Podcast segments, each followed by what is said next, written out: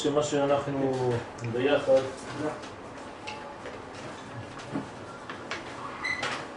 נעשה קריאת פרשת במדבר לפני חג מתן תורה. בשולחן ערוך, סעיף אה, תכ"ח, כתוב שלעולם קוראים את פרשת במדבר לפני חג השבועות, תמיד.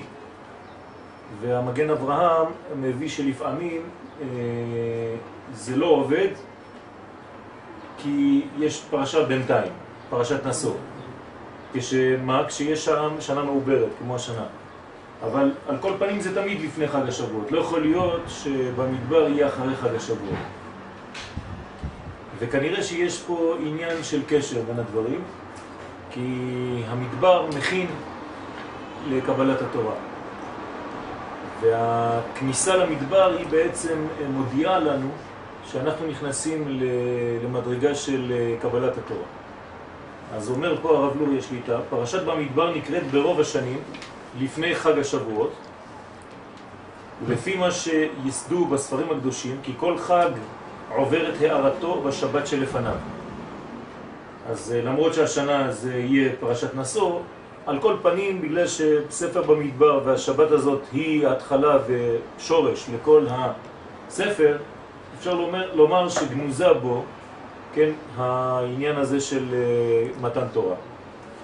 על כל פנים זה תמיד בשבת שלפני החג, כי השבת כוללת את הכל, מינה מדבר כל שיט היומי, מהשבת מתברכים כל ששת הימים שיבואו, והיא כגרעין לכל, השב... לכל השבוע. כן, השבוע נקרא שבת בגלל שזה בעצם רק שבת, שבת שמתפשטת, מתפרטת לשישה חלקים. ומשום כך, בפרשת אלה מועדי מתחיל עם השבת. תמיד כשאנחנו מדברים על מועדים, לא חשוב איפה בתורה, פתאום נכנסת השבת לפני כל דבר. למרות שאני רוצה לדבר על פסח, אני מתחיל בשבת. רוצה לדבר על שבועות, מתחילים בשבת. רוצה לדבר על סוכות, מתחילים בשבת. למה? כי שבת הוא שורש לכל המועדים. שבת הוא יום, המועדים הם זמנים, והשורש לזמנים זה הימים, ובתוכם כמובן יום השבת, שזה הבסיס שהוא עדיין בעולם הבא, ולכן הוא שורש לכל הזמנים שהם יותר קרובים לעולם הזה. אם נצייר בספירות, יש לנו בעצם את כל הספירות העליונות, קטר, חוכמה ובינה, חג התנאי ומלכות. כן, השבת היא מפה ומעלה. כלומר, כל שורש זה ומלכות זה מהשבת. פה אנחנו כבר יורדים לזמנים. מפה ופה זה כבר שורש הזמן. כמובן שאנחנו פה בעולם הזה. מה הוא? כן?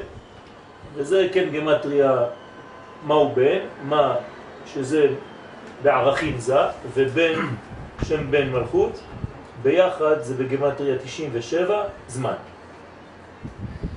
זאת אומרת שהשורש לזמנים זה פה, אבל יש בסיס להכל, וזה מעין עולם הבא.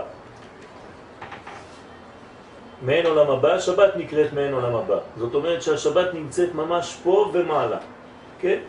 בלי להיכנס עכשיו לפרטים, כי בתוך השבת עצמה יש עליות. לכן שבת קודמת לזמנים. עכשיו זה, זה ברור גם כן לפי הספירות. אז אם יש לי חג ביום חמישי בשבוע או ביום רביעי בשבוע, הוא כבר בתוך השבת, כי כל הזמנים הם פה, ושבת זה לפני. כן, אנחנו רואים גם פה, דרך אגב, כן, 1, 2, 3, 4, 5, 6 ו-7, זאת אומרת שבסיס לכל השבוע שיבוא, כבר בתוך השבת. ומשום כך, בפרשת אלה מועדי מתחיל עם השבת. כלומר, כי כל המועדים, תחילתן עם השבת שלפניו. כן, גם באופן זה אנחנו רואים שלפני שורש הזמן, למשל ראש חודש, כן? אה, השבת אנחנו נעשה שבת מברכים. למה אנחנו מברכים בשבת את החודש שיחול ביום רביעי? כן, ביום רביעי ראש חודש בעזרת השם. מתי עושים ברכת החודש? בשבת שלפני. אותה סיבה. בגלל שהשבת היא שורש לכל מה שיבוא בשבוע, ושורש ראש חודש הוא כבר נמצא בשבת, אז רק בשבת אפשר לברך את הזמן שיחול לא חשוב באיזה יום השבוע.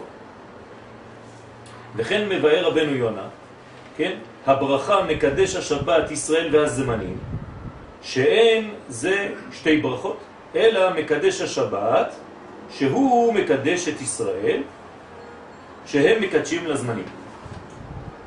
זאת אומרת, יש לנו קדושה מכוח השבת, ומהחיבור הזה אנחנו יכולים לקדש את הזמן. משמע שבלי השבת, קודם לחג, אין ישראל יכולים לקדש את המועד. זה פשוט כלל ברזל. השבת נותן לנו אפשרות לקדש את המועדים. כן, מה ההפך של לקדש? לחלל, חז ושלום. ולכן אומרים חכמים, מי שמחלל את המועדים, אותו דבר, כאילו חילל את השבת. כי יש אנשים שחושבים שהמועדים זה פחות, כן? אז זה לא נכון. כי מכוח השבת מקבלים כל המועדים, אדם שמחלל מועדים כאילו מחלל גם את השבת, חס ושלום. נמצא שבהכרח יש הערה של מתן תורה בפרשת במדבר. כי זה השבת שלפני, כן? בשנים רגילות. לכן הערת מתן תורה מתחילה כבר בשבת במדבר. ובפשוטו, משמע שהרי כמו שיש 60 ריבו אותיות לתורה, כן? למה יש 60 ריבו אותיות לתורה? כך יש שורש של 60 ריבון בכלל ישראל, נשמות.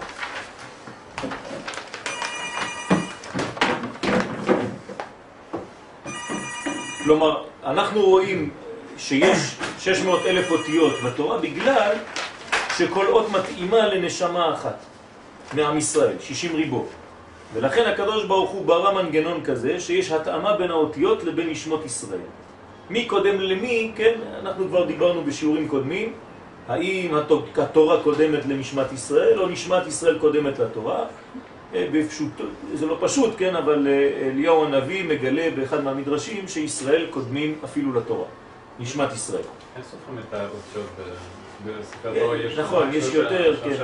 רק 300 אלף. נכון, תלוי. זה, לא, יש יותר, יותר מ-600 אלף. יש יותר מ-600 אלף. כן, אבל נכון, יש, יש, נכון, יש, יש עניין, לא יודע בדיוק איך סופרים את זה, אבל יש הקבלה של האותיות לפי נשמות ישראל. כן. שמעתי פעם שיעור של הרב נויגרשל, שמעתי פעם שיעור של הרב נויגרשל, שהוא אומר שאותיות אותיות אין, אבל, אבל אותיות מורכבות גם מאותיות. של א' כן, זה כן. ו' ושני יהודים. מתפרט. מתפרט. ואז לפי הפירוט הזה, כאילו. אפשר, זה בלי סוף שם. כן? כל עוד זה אין סוף. על כל פנים, יש שורשים שמתאימים לכל האותיות, כלומר, שכל אחד מאיתנו, עכשיו זה לא הנושא שלנו, אבל זה חשוב לדעת שכל אחד מאיתנו מתאים או מתואמת לו אות. וזה שאנחנו מסתכלים בהגבהת ספר תורה על האותיות שהשם שלנו מתחיל בה. ו- ואנחנו מחפשים את האות ששייכת, אני מחפש את היוד, כן? יואל. זאת אומרת שיש כאן עניין שהאותיות מתאימות לאדם וצריך להבין את שורש הדברים, כמובן לפתח את כל הדברים ולראות מה, איך זה עובד. ולכן, אנחנו חוזרים לנושא שלנו, ביום מתן תורה, שניתנה תורה שיש בה 60 ריבו אותיות, זה בא ממניין 60 ריבו מישראל. אתם מבינים? פה הוא נותן רמז מי קודם למי. ממה יש לנו 60 ריבו אותיות לתורה? בגלל שקודם לזה יש נשמות, 600 אלף נשמות מישראל. אמנם נראה שיש בזה הבנה יותר עמוקה, כן? וננסה לאט לאט להבין את הדברים. והנה, במתן תורה נאמר, ויחן שם ישראל נגד ההר. מבואר ברש"י כאיש אחד בלב אחד. זאת אומרת שיש כאן שתי מדרגות. למה רש"י אומר כאיש אחד בלב אחד? היה יכול לומר בפשטות באחדות. מה זה כאיש אחד בלב אחד, או בלב אחד כאיש אחד? פה הוא הפך את הסדר בכוונה, כי הוא רוצה לבנות מהלך על שתי המדרגות הללו. כלומר, להתייחס למה שכתוב בלב אחד, ולהתייחס למה שכתוב כאיש אחד. כנראה שיש שתי מדרגות, אחת שנקראת איש ואחת שנקראת לב. משמעות הדברים שהיה בזה אחדות גדולה בין כלל ישראל. זה הפשטות. שעם ישראל, ויחן שם ישראל נגד ההר, אומרים חכמים שאם הכתוב מדבר בלשון יחיד, אנחנו מבינים מהדבר הזה שיש בעצם קדושה גדולה, שעם ישראל הפך להיות באחדות, ולכן האחדות התחתונה שהוא נמצא בה עכשיו, מזמינה, קולטת את האחדות האלוהית. כי אי אפשר לקלוט בעולם הזה אלא מסרים שמתאימים למה שאני משדר. אם אני משדר אחדות, אני קולט אחדות. אם אני משדר שמחה, אני קולט שמחה. אם אני משדר את הכוח המאחד הזה שמסוגל לקבל תורה, אז התורה יורדת באופן פשוט. חזרה אה, כן, זה, זה קדושה, זה מדרגה עוד יותר עליונה. מהאדם הראשון, אם היינו מצליחים, כן, להישאר שם. כי זה עם. זה מדרגה הרבה יותר גדולה, למרות שהאדם הראשון היה כולל את כל האנושות. אבל כאן זה עם ישראל ספציפית. אדם הראשון עדיין אין ישראל. כן, יש הכל. הבן ישחי אומר, כן, וילחם שם ישראל נגד ההר. אני חושב שאמרנו את זה פעם. אם תיקחו את המילה הר, אז הוא אומר הבן ישחי עליו השלום שתיקח את האותיות שלפני ואחרי הר. זאת אומרת, אם אני לוקח לפני ההי זה ד', אחרי ההי זה ו', לפני הרש ק', אחרי הרש ש'. אני רואה שיש פה קדושה. כלומר, או הקודש, בסדר? זאת אומרת, הקודש זה מה שהתגלה כשישראל חנה נגד ההר. נגד ההר, נגד אותיות הר, מימין ומשמאל. אז יש אחדות גדולה בכלל ישראל. אמנם נראה מה שמשמעות לב אחד כאיש אחד, שני דברים יש בהם. לב אחד מורה על אחדות שכולם בבחינה אחת, כלומר בחינה של חיות, לב. השורש, האמצע, המרכז זה הלב, ויש כאן אחדות. קומה אחת שכוללת, כן, את כולם בבחינה אחת. ואילו איש אחד מורה על אחדות של קומה שלמה שיש בה בחינות מחולקות. זאת אומרת, הלב אחד זה הכל, ולא רואים שם פרטים. אבל כשאתה אומר איש אחד, אתה יכול לחלק לפרטים. יש ראש של האיש, יש הגוף של האיש, ויש הידיים של האיש, ויש הרגליים של האיש. אז כאן מנסה הרב לפענח, כן, את הצופן. למה כתוב בדברי רש"י כאיש אחד בלב אחד? אומר כאן עד עכשיו שמה שאמר רש"י בלב אחד, זאת אומרת בדבר שאתה לא יכול להיכנס בו כי אתה רואה רק אחדות אחת גדולה, אמנם כשאתה נכנס ואתה רואה גם את המדרגה האחרת שנקראת איש אחד, שם אתה רואה שזה מחולק לקומות. ראש וגוף, ידיים ורגליים. ובכל זאת, הכל אחד, כן, כמובן. וזה מורה על שתי בחינות של אחדות ישראל בכלל ישראל, שיש בכלל ישראל. זאת אומרת, פה הרב מנסה להוביל אותנו בתהליך להראות לנו איך עם ישראל יכול להגיע לאחדות למרות שהוא שומר על על מה? על הספציפיות של כל האיברים. אני לא יכול להגיד שאנחנו מאוחדים ולכן כולם צריכים להיות לבוש כמוני. לא. כל אחד בגוון שלו, ולמרות זאת יש אחדות גדולה. אז בלב אחד זה אחדות האומה, אני מדבר על עם ישראל. כאיש אחד אני יכול לראות חרדים למטה ברחוב שלא דומים ללבוש שלי, ולמרות זאת זה איש אחד. אני כן במדרגה אחרת, אבל של אחדות אחת גדולה. אחדות ולא אחידות. כן? יפה. אז האחד כשם ש... בחינת מלכות שנקראת כנסת ישראל, שכולם מתקשרים על ידה, זה וזה, בלי שיהיה בהם חילוק מדרגות. אז המדרגה הראשונה, לב, למה היא מתאימה? למלכות. זה נקרא לב אחד. תשימו לב, עכשיו אנחנו ניכנס יותר יותר לספירות. וכאן זה יקרא איש אחד. כי זה נקרא איש כידוע. אז מה ההבדל ביניהם? במלכות אתה לא רואה שיש פרטים, למרות שגם בה יש פרטים, אבל כשאנחנו מדברים על המלכות אנחנו מדברים על כנסת ישראל. כשאנחנו מדברים על זה אנחנו יודעים שיש בו חלקים חלקים חלקים. החלקים האלה הם כדוגמת הגוף, הידיים, הראש, הרגליים אצל האדם. לכן זה מלכות. מלכות זה כנסת ישראל בלי חילוק. מדרגה שנייה, ובחינת איש אחד, מורה על התעלותם לבחינת הזכר הנקרא איש, שאחדותם היא בבחינת קומת איש, כלומר יש תמיד אחדות, אבל עכשיו עלינו קומה וזה נקרא איש, שיש בו אמנם חילוק בחינות. אל תלך לאיבוד בכלל. זה מה שאומר לנו פה בעצם הרב, למרות שאנחנו מדברים הרבה פעמים על כלל ישראל, כלל ישראל אסור לו שהוא יהרוג את הפרטים שבישראל. יש סכנה, נכון? אם אתה רוצה להיות אדם כלל ישראלי, אתה יכול לאבד את הדברים הכי פשוטים בחיים שלך, לא לטפל בדברים הכי פשוטים, כי אני שייך לכלל ישראל, אל תבלבלו לי את המוח, אני לא יכול לטפל יותר בילדים. אין דבר כזה. אתה שייך לכלל ישראל, אבל אתה חייב לפתח, לשכלל, כן, לבנות, תמיד, לדאוג תמיד לפרט. אם לא, אנחנו בקומוניזם, שזה הורס את הפרטים. אבל ברמה אה, יותר גבוהה, זאת אומרת יותר גבוהה. כן. אה, 12 שבטים, זה, זה 12 בחינות של אישיות שונה לכל, לכל שבט. נכון, אז זה נקרא איש. בסדר. למרות שכלל ישראל זה כלל ישראל, אני לא מחלק. אם אני רוצה לחלק, אני כבר לא יכול לומר כנסת ישראל, מה אני אומר? איש אחד. אם אני רוצה לומר כללות ישראל בלי להיכנס לפרטים, אני תופס את הכל, אני חייב לדבר על לב אחד. בסדר? אבל אחר הכל נקראים איש אחד. אז ההבדל מובן בין איש אחד לבין לב אחד.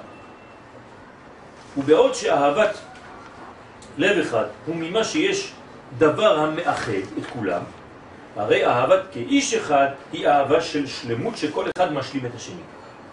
זאת אומרת, מה יותר מתאים, מה יותר בריא? לב אחד או איש אחד? כאן לפי מה שאומר הרב, איש אחד יותר בריא. כי בלב אחד הפרטים נעלמים. הם הולכים לאיבוד בכלל הגדול. זה טוב, אבל צריך להיזהר מאוד. כשאתה אומר איש אחד זה כבר קומה. אתה שומע כבר אנושות. איש לא יכול להיות אה, אה, בעלי חיים. בלב, כן. אתה יכול להגיד לב של הפרה. אבל איש אחד, כן, יש מדרגה גדולה מאוד, שהיא בעצם אנושית. ויש לה ג' מדרגות, ג' קומות, ראש, תוך וסוף. כלומר, חג, חב"ד, חגת ונהי בספירות. וכל אחד משלים את השני. אני לא יכול לדרוש מהלב לכתוב מכתב. אני צריך לכתוב מכתב עם הידיים. אבל המוח שלי חושב, הלב שלי יש לו כוחות שהוא משפיע לכל הגוף, וכל אחד יש לו את הפונקציה שלו, את הפעולה הספציפית מאוד שלו, ואני צריך לכבד אותה. לא מבקשים ממשהו להיות משהו אחר.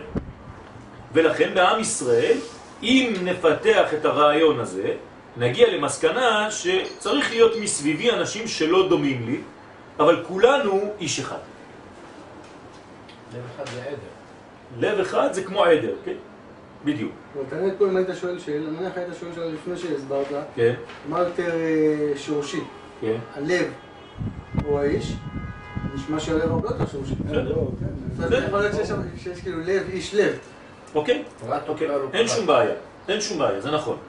זה נכון.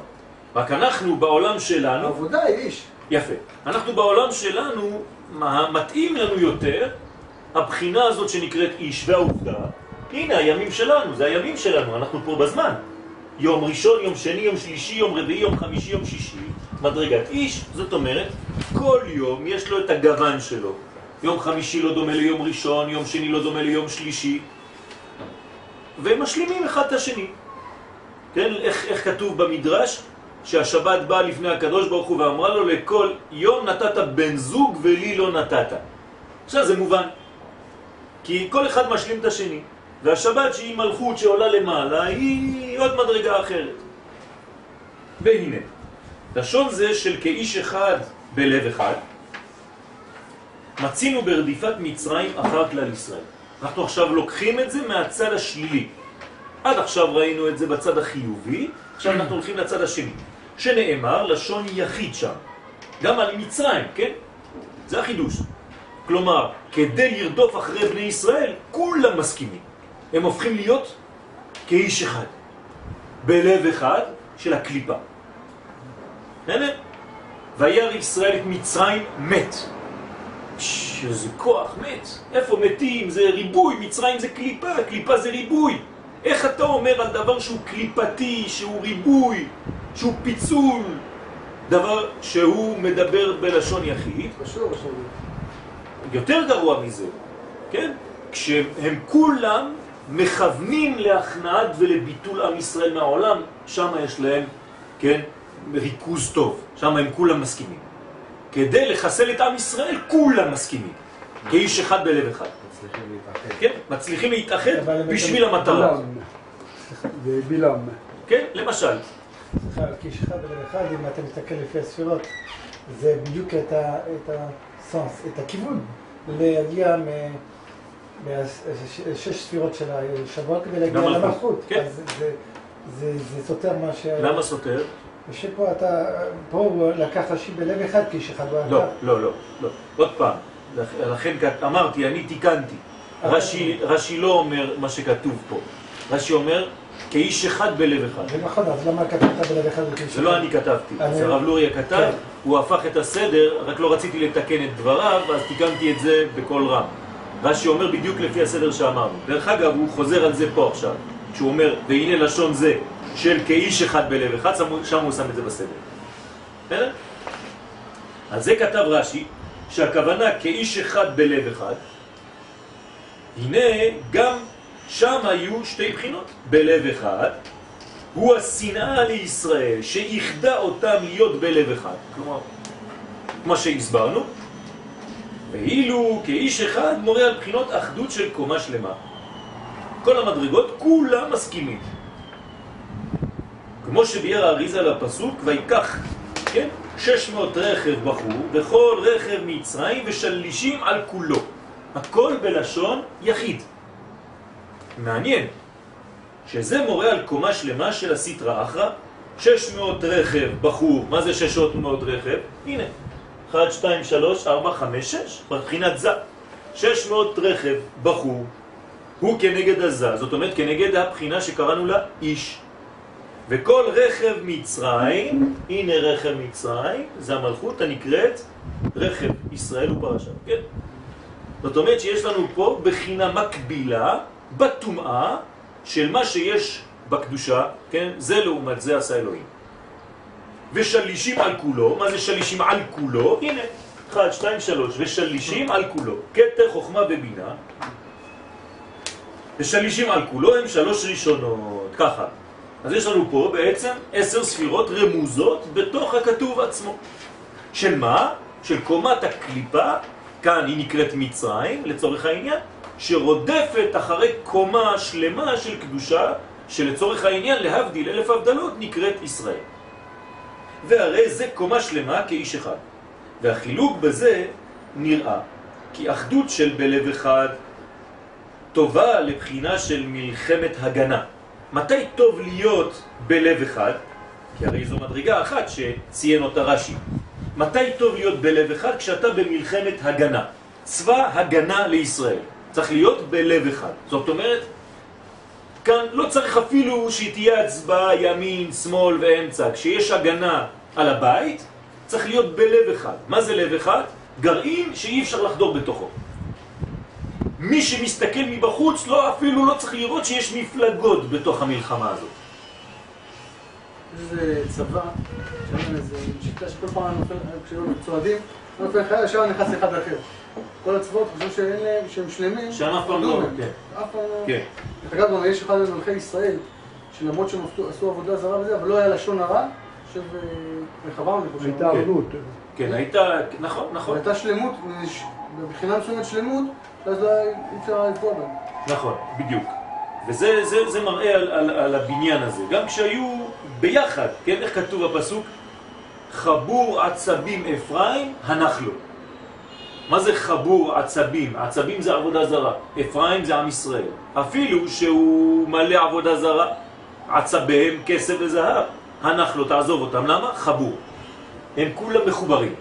זאת אומרת, הקדוש ברוך הוא אפילו אוהב את עם ישראל. כשכולם עובדי עבודה זרה, אבל שיהיו מחוברים.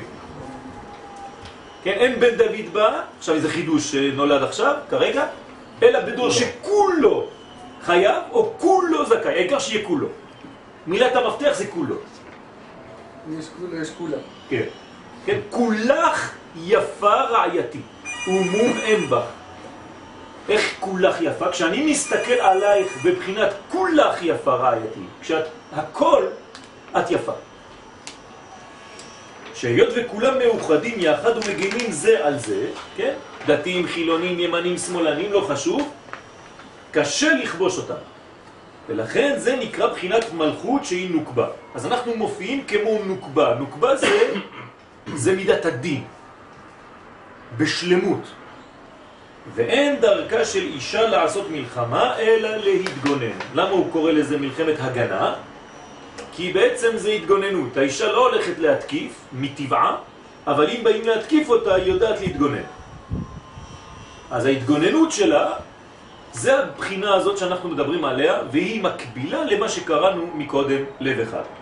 אבל האחדות של בחינת איש שנעשה קומה שלמה, כאן האיש הוא אקטיבי, כן, יותר מן האישה. אז הוא יוצא למלחמה, זה כבר לא צבא הגנה, זה צבא התקפה. אז האיש נעשה איש מלחמה, כן, השם איש מלחמה, למי אנחנו קוראים השם? לזה, זה נקרא השם, נכון? השם איש מלחמה. הנה, יש הקבלה פה לעניין, אנחנו רואים שזה מתאים לפסוקים. לא רק להתגונן, אלא לכבוש אחרים. כשאתה יוצא למלחמת כיבוש, ולא למלחמת מצווה, תשימו לב, אנחנו פה עכשיו שתי מדרגות של מלחמה. במלחמת מצווה אני צריך להיות דומה ללב. למה? כי זה הגנה. במלחמת כיבוש אני הולך לכבוש, כן, אז זה כבר איש. שמה מותר לי שיהיה חלוקה בתוך המחנה שלי. למרות שאנחנו באחדות. להיכנס לי עם איזה איש כזה לעזה. כן. נמצא. כי במצרים, כן, לא, זה לא, לא. שם אנחנו במלחמת מצווה, כי זה הבית שלנו. לא, הבית כן? זה מצווה. זה מצווה, זה לא... זה לא כיבוש, זה כבר כבשנו. זה פשוט מאוד, זה... כן, אבל בפועל, כל פעם שאנחנו מתגוננים, נכון, נכון, אז... התגוננות, יש גם סוג של התגוננות של התקפה. נכון, אבל זה הבית שלנו. כשאני אומר, זה עוד לכבוש שטחים חדשים. אם- הם אה, מסיתים את המים של לא החצבני. שהם מציבים את המים של החצבני, השיעור לא יהיה חי, לא יהיה שיעור. אם, הם אה, מסיתים את המים של החצבני, כדאי לכבוש אותם כדי שיהיה לנו את המים, אז זה מלחמת, זה כיבוש, זה כיבוש. אבל אם אתה הורס להם את הכל ונכנס בפנים בתור התגוננות, זה לא כיבוש. כן. ועכשיו לכאורה שנתנו להם, אה, אה, שהם לקחו את כל הגוש קטיף וכל זה, נכון. אז זה לא חוזר בעיה, לשוב בעיה. מלחמת- כן. אז בתוך המנגנון של לב, אנחנו צריכים לחזור לאיש, אתה צודק. אבל בכללות, אנחנו קודם כל לב שם. נמצא. כי במצרים כוחות הרע רדפו אחרי ישראל בשתי בחינות אלו של לב ואיש אחד. איפה הוא רואה שזה מפורט לשניהם? מה? אה, במצרים, איך הם רדפו אחרינו? בגלל ש... גם באיש וגם... בגלל שכשמצרים רדף אחרינו, אה, אנחנו רואים. שיש בחור שמה, ואמרנו שבחור זה זה, ואחר כך אנחנו רואים שהמצרים הם כמו אחד, אז הוא, הוא אומר שזה לב. זאת אומרת, גם במצרים, אם אתה בודק טוב טוב, פעם הם מופיעים כאיש אחד, פעם הם מופיעים כלב אחד. פה- פה- פה פה הוא מביא את שניהם. נכון, הוא אומר ויקח זה ה- נכון, נכון. זה הלב, נכון, ואחר כך בדיוק. ה-600 רכב והזה בדיוק, והשלושים זה כל האיש. בדיוק. אחר כך שהוא אומר ב... מה שסימנתי, כן? בקריאת ים סוף הוא מת על שפת הים. כן. וירא ישראל את מצרים. מצרים, מת מצרים, מת על שפת כן. הים, זאת אומרת, כל הקומה הזאת... כל הקומה נפלה, עכשיו זה הפך להיות כאילו לב מת. רק הלב או כל הקומה? כל הקומה, כי כשברגע שהלב לא מתפקד, נגמר, כן? וכן, כלל ישראל, כשבאו לקבל תורה, כן, זה הולך לכיוון מה שאמרת, אם אין כלל שקודם לפרט, אי אפשר לחזור לכלל, כי לא היה כלל בהתחלה, כן? וכן כלל ישראל, כשבאו לקבל תורה, אז אנחנו עכשיו חוזרים למתן תורה, התאחדו יחד בשתי הבחינות להיות בלב אחד, לקבל התורה ושמירת מצוותיה, וכן להיות בבחינת איש מלחמה, להמשיך מלכות השם בעולם. בשביל זה צריך להתקיף. זה מלחמה, כן? זה מלחמתה של תורה. לשכנע את העולם לקבל את עול מלכותו יתברך. ולבער, כן, לבער כל כוחות הרע מן העולם, במיוחד כשאנחנו נכנסים לארץ ישראל, יש לנו מצווה לבטל, לבער כל עבודה זרה שנמצא בה. אז אנחנו רואים שגם כשאנחנו מגלים עול מלכות שמיים, מצד אחד אנחנו מקלים, מקבלים בלב אחד את התורה, אבל אנחנו צריכים לצאת למלחמה כאיש אחד כדי לאפשר לנו שלא יהיו מחיצות בינו לבינינו, כן, בין הקדוש ברוך הוא לכנסת ישראל. וזה צריך להיות גם איש, לדעת לקחת יוזמה, להיות אקטיבי, לא לחכות שהחיים ינהלו אותך, אלא אתה מנהל את החיים. מה שיפה פה זה שאמרנו שאיש מחולק להרבה בחינות. אז במלחמה הזאת יש כאלה שצריכים ללמוד תורה, יש כאלה שצריכים.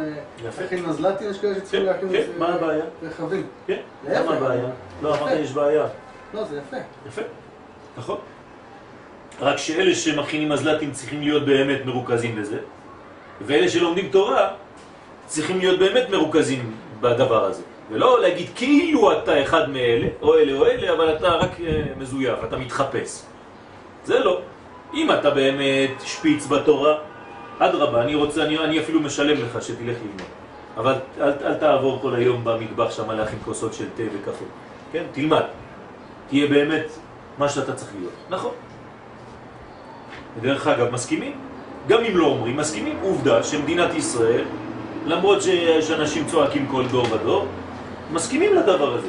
עד היום מסכימים, כל הממשלות מסכימות. תמיד הם צריכים לראות איזה אדם, איזה מזוקן שם איתם, בתוך הכנסת. כי יש לנו גושפנקה אלוהית. יש לנו חתימה, חותמת אלוהית שמשהו בסדר פה. אפילו שזו ממשלה הכי חילונית שתהיה, היא רוצה את הדתי שלה. כן? למה? יש, יש הסכמה פנימית.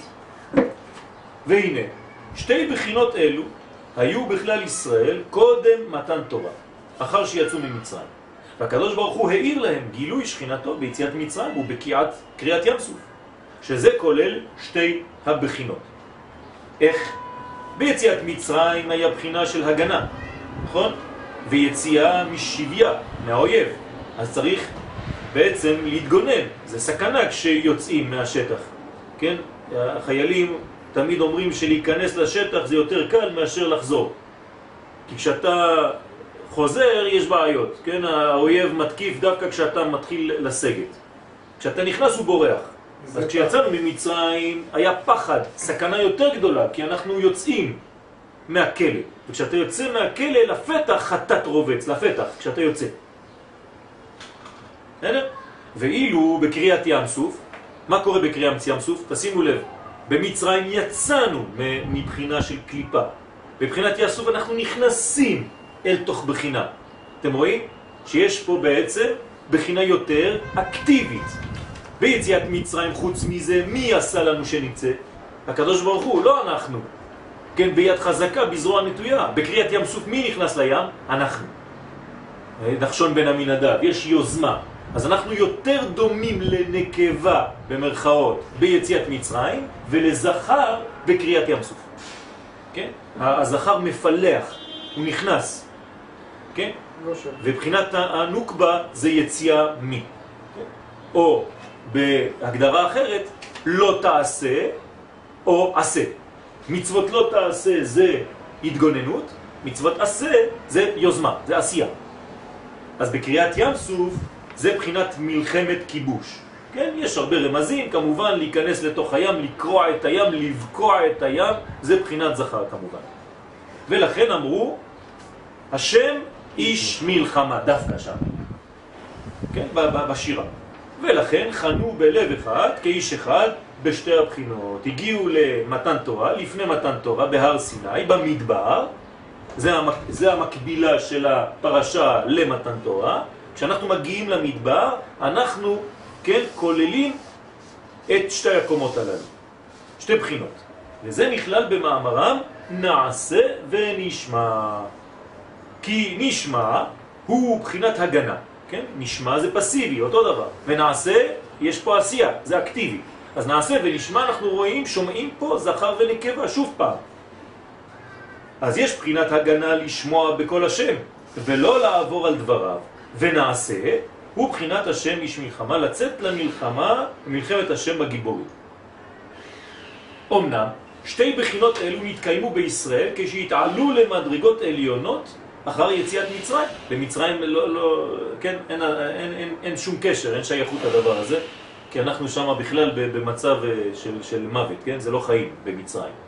אז רק ביציאת מצרים, בבחינת ואשא אתכם על כנפי נשרים. אבל אחר חטא העגל, ירדנו, כן? העגל בא ועשה פירוט. אחר חטא העגל נעשה פירוט בשתי בחינות אלו.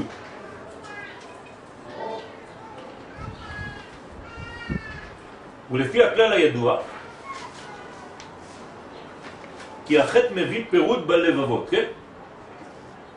כלומר, חוץ מזה שהחטא הוא דבר חמור כשלעצמו, הוא גם גורם לבחינה נוספת, שמי שחוטא יוצא מעולם האחדות, מעלמא דייחודה, לעלמא דפירודה. כלומר, אדם שלא חוטא נמצא בעולם של אצילות, בעולם אחדות. הוא אחד. אדם שחוטא יורד לפיזור, לפיצול. אין אדם עובר עבירה, אלא אם כן נכנס בו רוח שטות. אם נכנס בו רוח שטות, איפה הלך רוח הקודש שהיה בו? יצא. אז האדם הזה הוא כבר לא הוא. אם הוא לא הוא, הוא אדם מפוצל. סכיזופרן. יש פה במחלה הזאת סכיזופרניה עניין של חטאים. הוא מחטיא את מטרתו. כלומר, חלק ממנו הולך לכיוון, וחלק ממנו צריך ללכת לכיוון אחר, ושניהם לא נפגשים לעולם.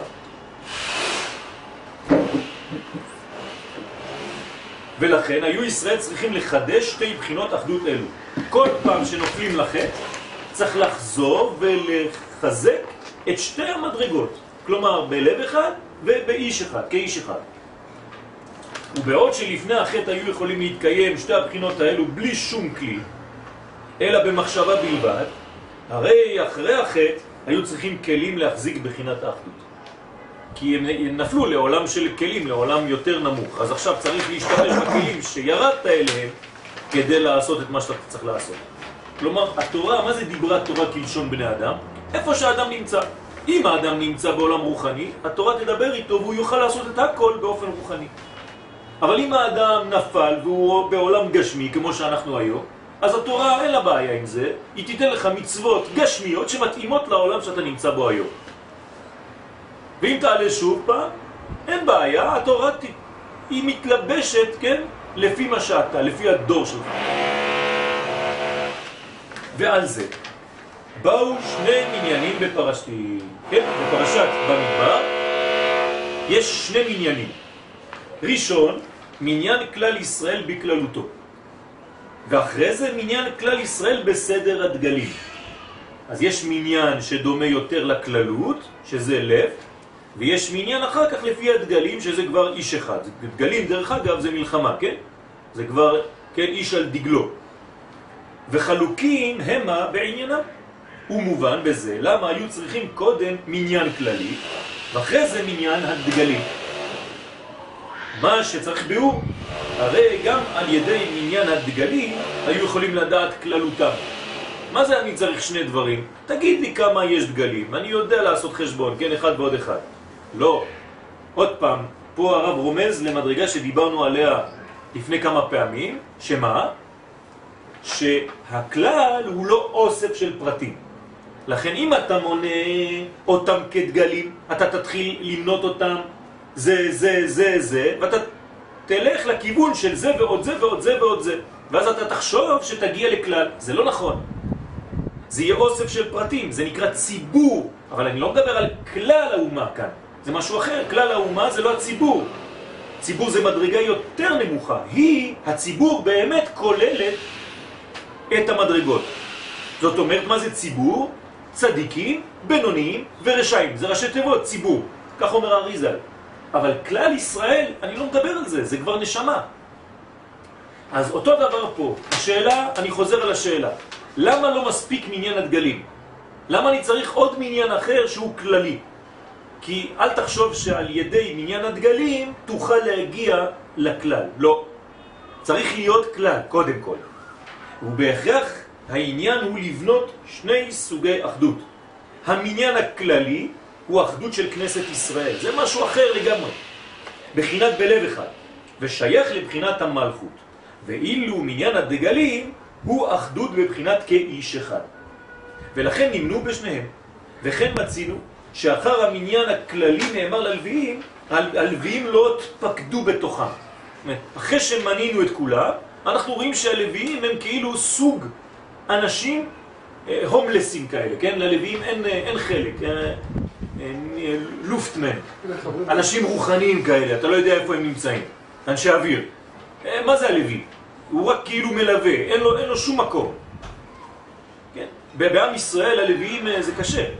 הכהנים זה אריסטוקרטיה, ה- עם ישראל יש לו מקום, והלוויים אתה לא יודע בדיוק איפה- לשים אותם. אבל מידת הדין, הלווים, מידת הדין. כן, כן, בוודאי, כי הם, כי הם אה, נושאים. כדי לשאת צריך להיות כלי קיבול, את כלי הקודש. אבל האמת שהיו לנו הרבה בעיות עם כל המדרגות, גם עם הכהנים, כן. עמו. זה ברור. זה ברור. דרך אגב, הכבוד שאנחנו נותנים היום לכהנים, הוא, הוא לא לפי ההלכה. לפי ההלכה, אם יש תלמיד חכם וכהן בבית הכנסת, את מי מעלים ראשון לתורה? את התלמיד חכם. למה אנחנו היום מעלים את הכהן? כן, כי רצינו לשמור. מה? בכבוד. כי יכול להיות שיש כהן תלמיד חכם. אה, אז זה אתה אומר לי, עדיף להיות בריא, טוב לא, ועשיר. לא, אז יתחילו, קודם כל אפילו נווה תלמיד חכם, כן. יתחילו לברך, אבל זה גדול מזה וזה כן. גדול מזה. בסדר, אתה אומר משום דרכי שלום. משום דרכי שלום. אז שלום האמת, תרתי משמע. האמת אומרים לנו חכמים שבעצם זה כדי לשמור על, ה, על האידאה. האידאה זה באמת שהכוהנים הם אנשים גדולים מאוד. למרות שהכהונה ירדה היום, אבל אנחנו יודעים, אנחנו מאמינים, לכן אנחנו שומרים את המקום הזה שלעתיד לבוא תתחדש. אבל זה אומר? באמת, באמת בעיה. אם אתה אומר שאתה מעלה תלמיד חכם, תמיד יהיו ויכוחים. למה יש כהן, זה תלמיד חכם, מה פתאום? זה, תמיד, זה ת- תמיד יהיה בעיה. אז למה בכהנים אין בעיה? גם יכול, תגיד לי למה הכהן הזה והכהן השני לא, לא? כי בכהנים זה, זה מתייחסים לקדושה. זאת אומרת, לא... בסדר, אבל בכהן. למה הכהן הזה אתה מעלה אותו והכהן השני לא? יש 20 כהנים, בבית כנסת שלנו יש בסדר, 30 אבל זה- על כהנים. זה לא, הם לא מתווכחים. אחרי לא. מתווכחים, אבל תלמיד חכם, הם לא זה. לא, זה לא אה. תורה, זה כמו. רופא, זה רופא וזה רופא, כן, אבל. זה רופא וזה נגר, זה לא אותו דבר. כן, אבל יש לי חידוש בשביל רבי עמרם, שכשהיו עולים בכבש, כן, היו רצים הכהנים, כן, ואחד כן, דוחף את השני, כן, הורגים כן, אחד את כן, השני, כן, מכניסים כן. סכינים, נו. כן, כן. היו לנו בעיות גם לא, כאלה. בסדר, אבל זה- מובן, זה מובן שאנחנו אומרים כהן עולה, אז כהן עולה, העלית העלית כהן, לא עושים הבדלים. כן, כן. אבל אם אתה מדבר על תלמיד חכם, נכון. זה כבר אולי יש אחד גאון עולם ואף אחד לא מכיר אותו וההוא אומר, מה העלית אותו? בסדר, נכון. על כל פנים פה אני נכנסנו חושב לאיזה מין... אה, אני חושב שזה הסיבה. אסור לנו להתעסק עם כהנים, עצבנים וצריך להיזהר. כן, כהנים הם... אה, כהנים מרוקאים בכלל, זה מה שנקרא. למרות שהם לא יוצאי צבא. כן? טוב, אז אה, אנחנו קצת יצאנו מהנושא, אבל לא חשוב. כתוב, הלוויים לוהות פקדו בתוכם. כי זה שבט לוי, כן? למרות הכל. וכן, אחר מניין הדגלים. לומר, ששני מניינים אלו של מלכות וזה היה רק בכלל ישראל ולא בשבט לוי. מעניין, כאילו הוא שם את כלל ישראל בשבט לוי אה, נפרד. איך יכול להיות דבר כזה? ולאור האמור נבין סדר הדגלים שעיקרו בא לבנות כלל ישראל מבחינת פרצוף של כאיש אחד, אמרנו הדגלים זה איש אחד, והנה סדר הדגלים הוא כנגד ארבע בחינות של פרצוף, אז הנה עכשיו, זה הדגלים. חוכמה, פרצוף אחד זה דגל אחד, כמה דגלים יש בעם ישראל במדבר? ארבע, נכון? זאת אומרת, ארבעה חלקים, בכל חלק יש שלושה שבטים, נכון? ארבע כפול שלוש, 12. אז הדגל הראשון הוא פה. הדגל השני זה בינה, הדגל השלישי זה זה, והדגל הרביעי זה מלכות. בואו נראה איך זה מחולק בתורה. אז יש לנו ארבע פרצופים, ארבעה פרצופים, חוכמה, בינה, תפארת ומלכות, שזה כנגד ארבע אותיות הוויה, כן? י' כ' ו' כ', י' חוכמה, ה' בינה, ו' תפארת, ה' אחרונה מלכות. הדגלים נמצאים אז בגוף. מה? כן, כן. לא לא רק בגוף. מה זה לא רק בגוף? כן, כן, כן, כן, זה קומה שלמה. זה כל מה שלך. וקוצו של י' שאינו בחינת אותיות. זאת אומרת, יש משהו שלמעלה מהאותיות, קוצו של י'. נגיד שזה כתר פה. מין מחנה כזה לבד. והנה, עכשיו, לפי הדגלים, איך שזה בחוש, במדבר, בפועל. דגל מחנה יהודה הוא הראשון, נכון? הוא בחינת חוכמה. הנה יהודה. יהודה הוא נמצא פה. זה יהודה, זה שבט יהודה. אה? לא, אז בוא נראה. עוד מעט. אתה צודק, אבא יסד ברטה. נכון. אבל בינתיים הוא צריך להיות בשורש. כן? איך אתה עלית לשורש? אם אתה מסוגל להיות למטה, נכון?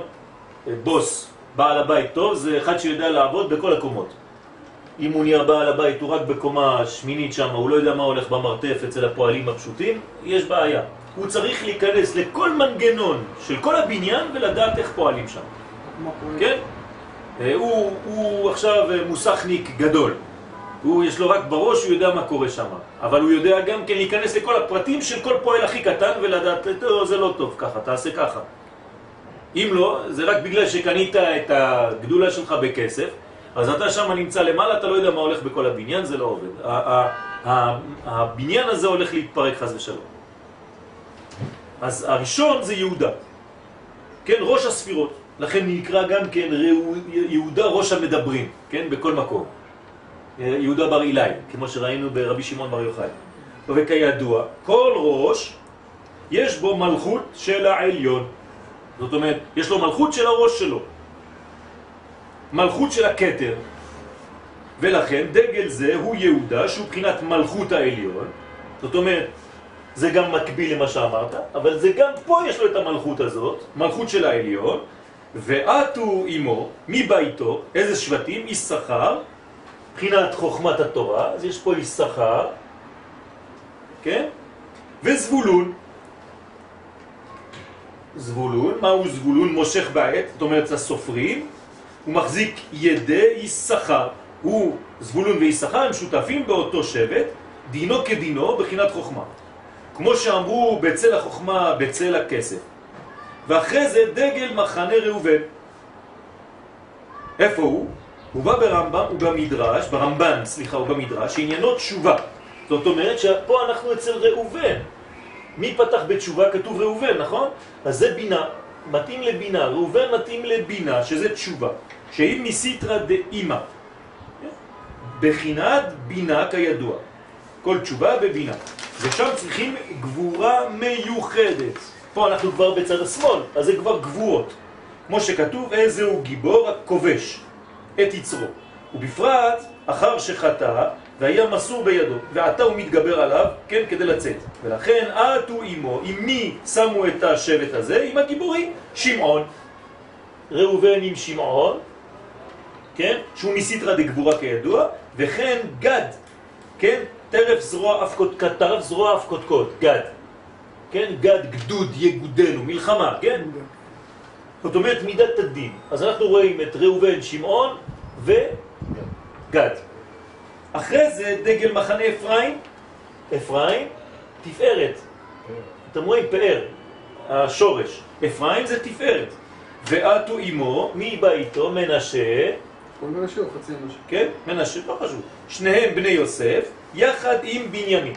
בנימין, שהוא גם כן בחינת עטרת היסוד, כן? עם בנימין שהוא בחינת עטרת היסוד, שהיא שורש של המלכות. ואחרי זה דגל מחנה דן, למה פה דן אחרון? כי הוא המאסף, נכון? זה הסוף של כל, של כל השבטים, בחינת מלכות, וכן מורה דן, שהוא לשון דין, כן, מידת הדין, דינה דמלכותא דינה, והוא בצפון, שורש החושך. פה, כן, הצבע של המלכות זה שחור. משם בחינת המלכות, לית לה מגרמה כלום, אין לשבט הזה, אין למלכות בחינת עצמה, אלא מה שנותנים לשאר השבטים. והוא מאסף לכל המחנות, כן, לכן האוטובוסים של דן, כן, מאספים, כן. ועטו, כן, תלוי אם אתה באגודה או ב... כן. ועטו עמו נפתלי, כן, אז מי נש- נשאר איתו? נפתלי, זה איילה שלוחה, ככה קוראים לה, עוד מעט נראה למה איילה, ולשון איילה, הנה, נאמר על המלכות, כמו שכתוב על איילת השחר היא אסתר, היא נקראת איילה, איילת השחר. למה קוראים לה איילה? וכן אשר נאמר בו כי אישרוני בנות, כן, שכולם מבחינת מלכות. והנה כל אלו שהיו יחד סביב למשכן, נעשה בחינת של איש אחד. קומה שלמה שיש בה מקומות מחולקים. כן?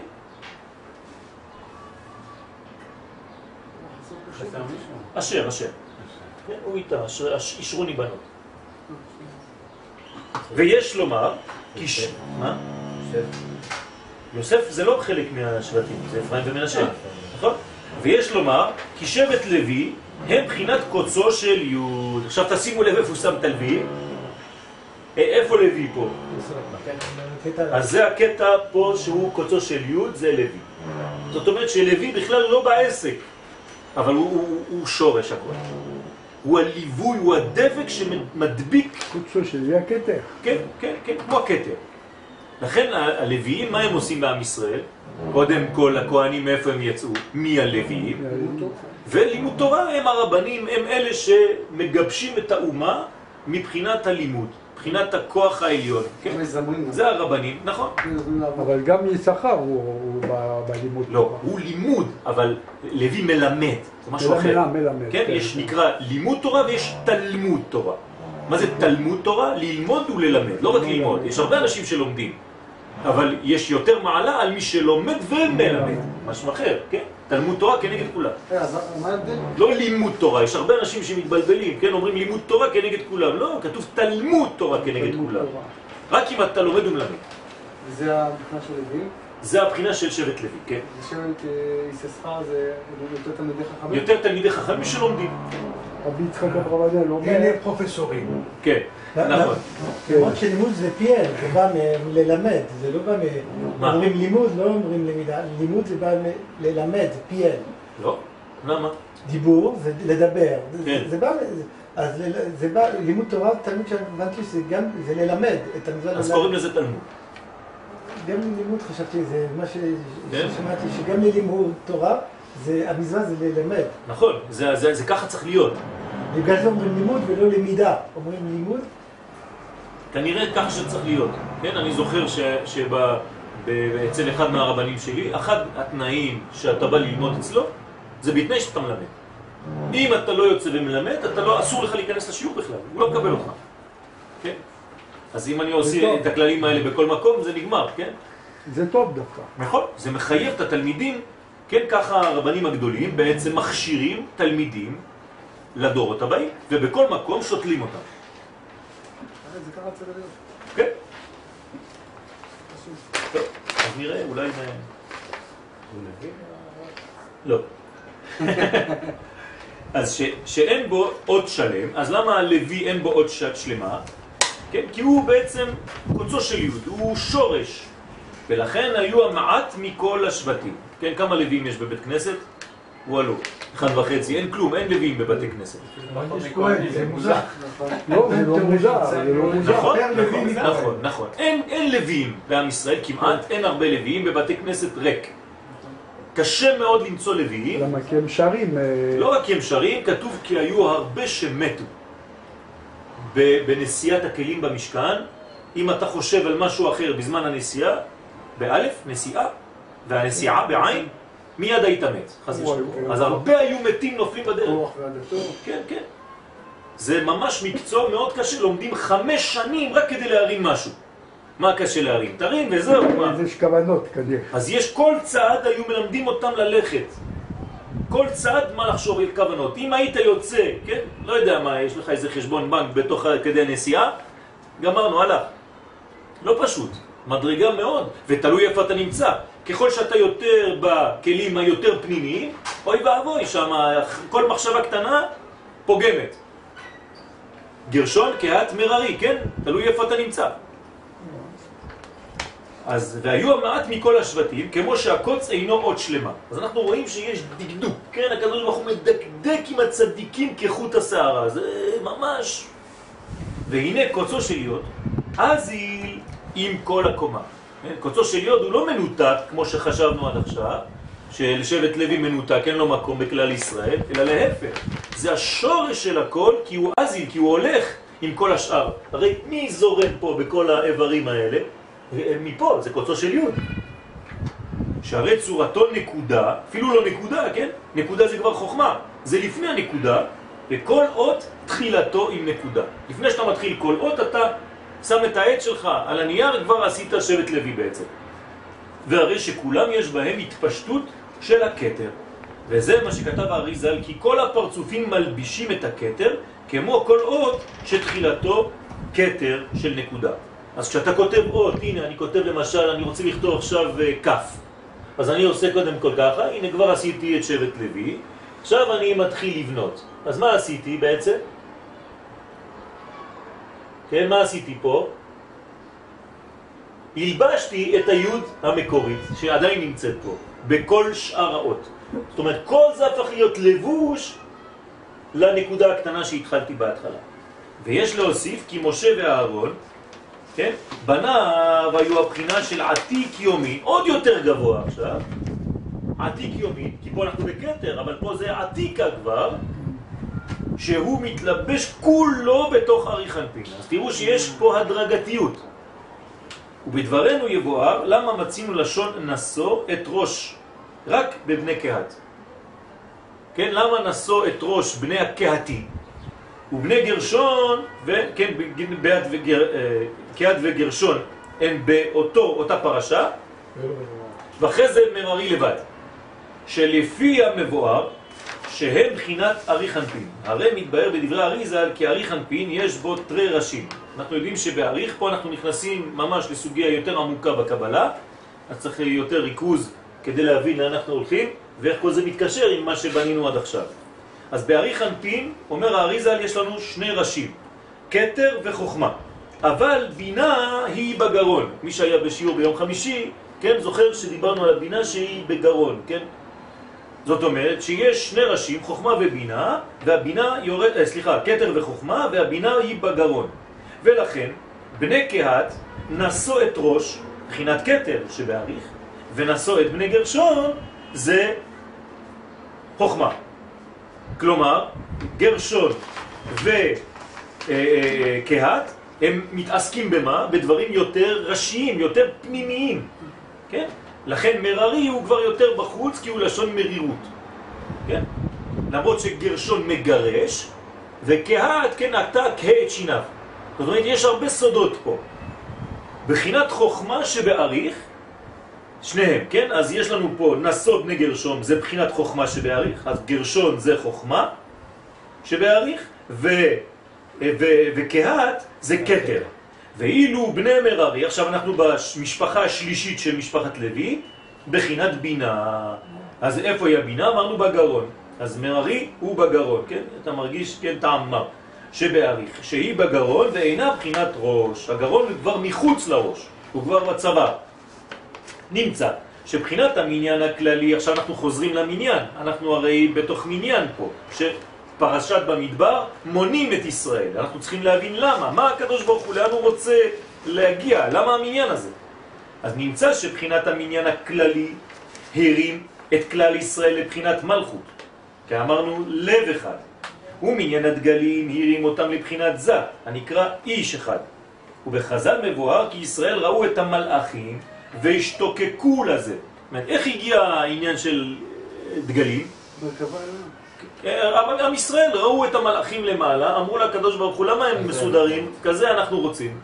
אמר להם, אין בעיה, מה שאתם מבקשים, כן, ילד מפונק כזה, תתן לו אותו דבר אה, למעלה אצל השכן, רוצה למטה אותו דבר, אין בעיה, תהיו מסודרים. האמת שזה לא ילד מפונק, זה להפך. אנחנו רוצים להיות דומים, כן, לעליונים. כן, מדרגה עליונה מאוד, לפי סדר עליון. כלומר, ההליכה שלנו במדבר היא לפי סדר עליון. והכוונה שהרי המלאכים הם באיזה עולם? בעולם היצירה, נכון? רוב המלאכים, ששם הוא בחינת איש. אז למה דומים יותר המלאכים? לאישים. הוא פרצוף שלם, ורצו ישראל שגם בחינה הזאת תהיה ביניהם, שלא יהיו רק איזה חטיבה שלמה, כן, של לב אחד, אנחנו רוצים להיות גם כן איש אחד. בין בחינה של כללות מלכות, בין כללות של זה. כאיש אחד, לא רק כלב אחד או בלב אחד, אלא כאיש אחד. ועל זה נאמר ביום ההוא, יהיה השם אחד ושמו אחד. אחדות של כאיש אחד ואחדות של בלב אחד. זאת אומרת, גם הקדוש ברוך הוא, כשהוא אומר לנו, כן, בנבואה, והיה ביום ההוא יהיה השם אחד ושמו אחד, מה זה השם? מה? לא, השם זה לא השם שימם, זה השם הוויה.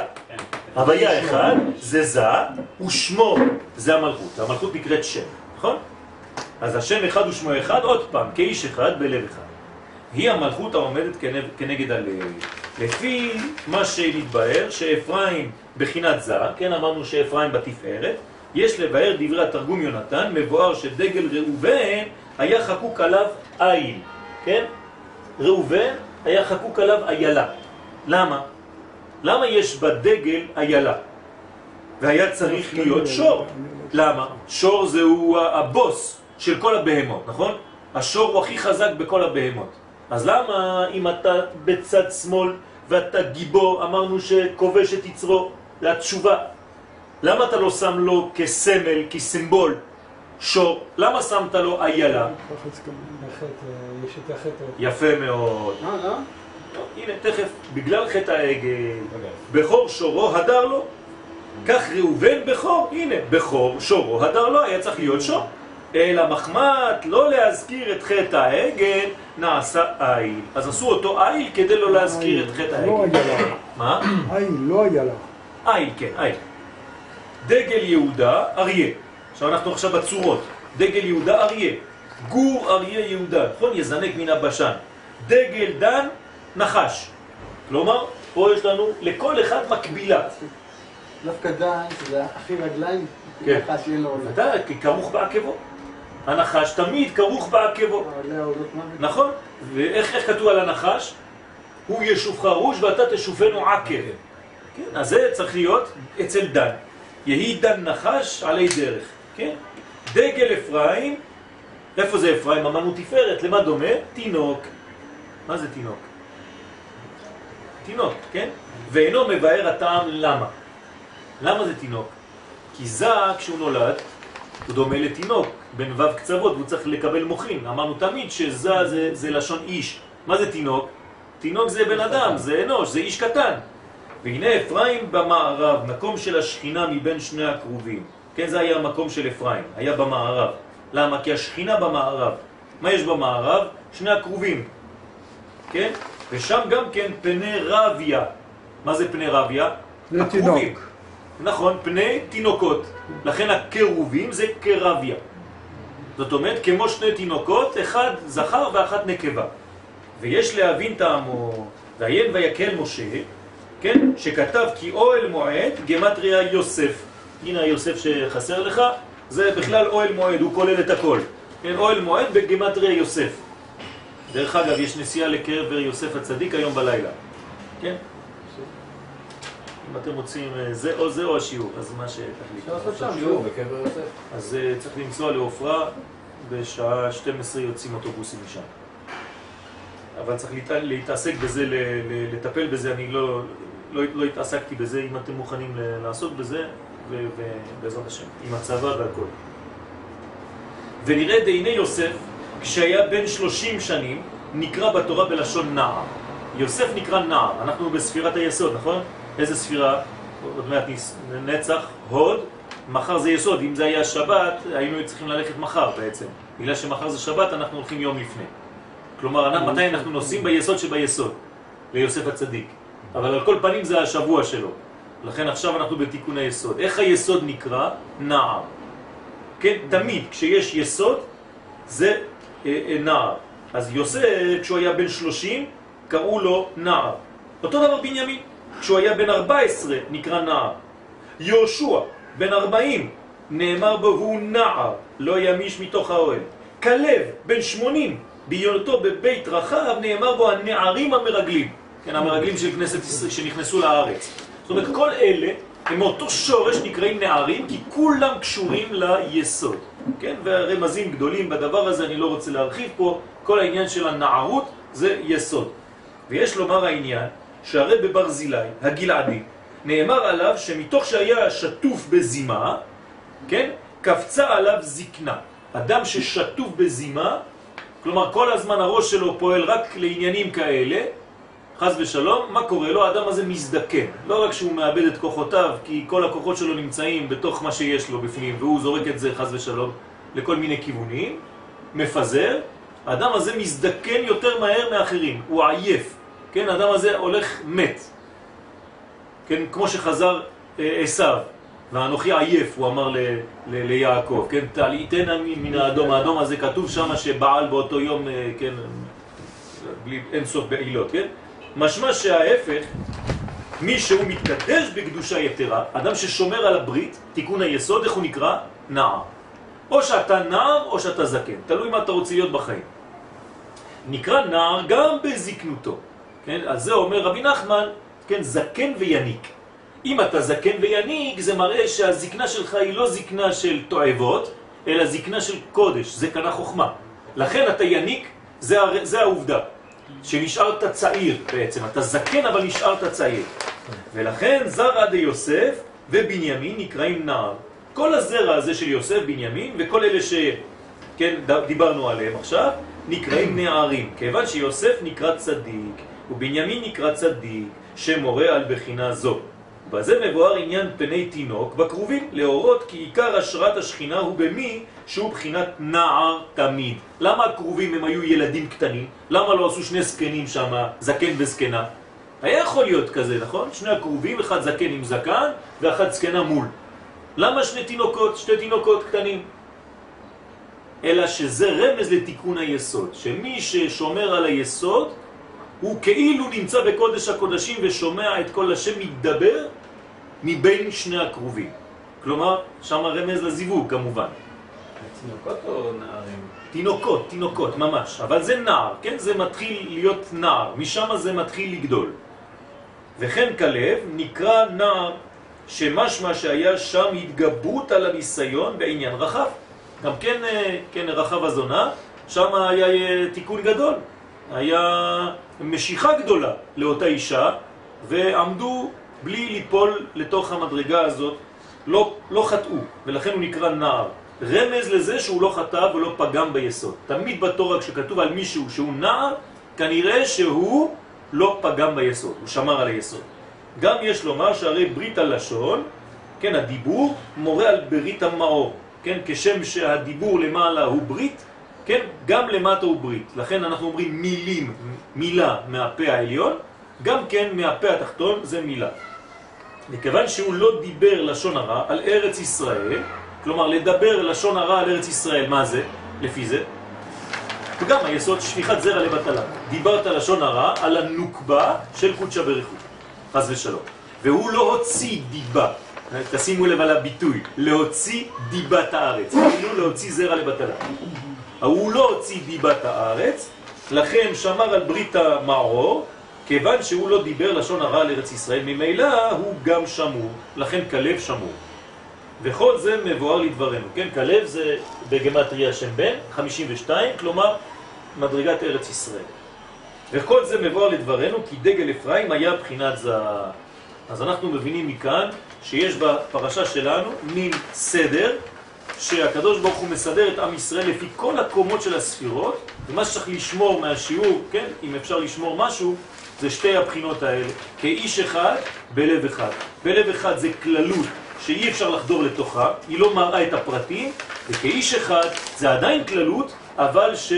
מחולקת למדרגות מדרגות, ויש מעלה בשתי המדרגות, וצריך את השילוב של שתיהן. תודה רבה.